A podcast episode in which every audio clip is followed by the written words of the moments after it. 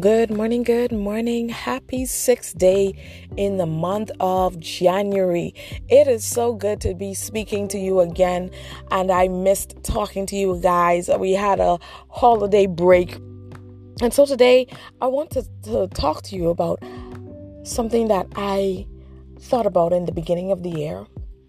A lot of times we set out New Year's resolutions for ourselves, but honestly, after a few weeks, oftentimes we give up. Why? Why do you think we give up?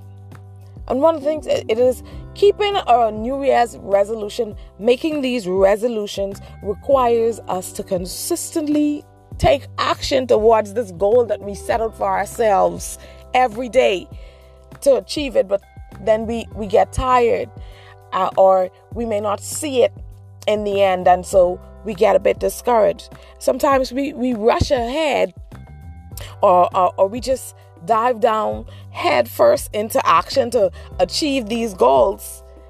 But what if on New Year's Eve God was to challenge us through this verse, and that comes from the book of Psalms 46 and 10 when it said, Be still and know that I am God. What if He said, Do that in this new year? Be still and know that I am God. When, when God says, Be still, in His Word, it's because it's because He has an important revelation for us. He has He has a plan. And it's because He wants to get our attention and He wants us to focus on something particular. And when you when we look at be still in Hebrew, that word means to to cease, to relax, to sink, to let go. So he's asking us in this year 2020 cease moving, let him act on your behalf, cease thinking. Let go of the, the thoughts of worry and, and, and thoughts of anxiety. Cease speaking. Because in order to hear his voice, you have to stop talking. Cease worrying. Because God is the higher power. He has the plan. Cease planning and controlling everything because God is the master planner. He's the one who plans and He's the one who commands things for us.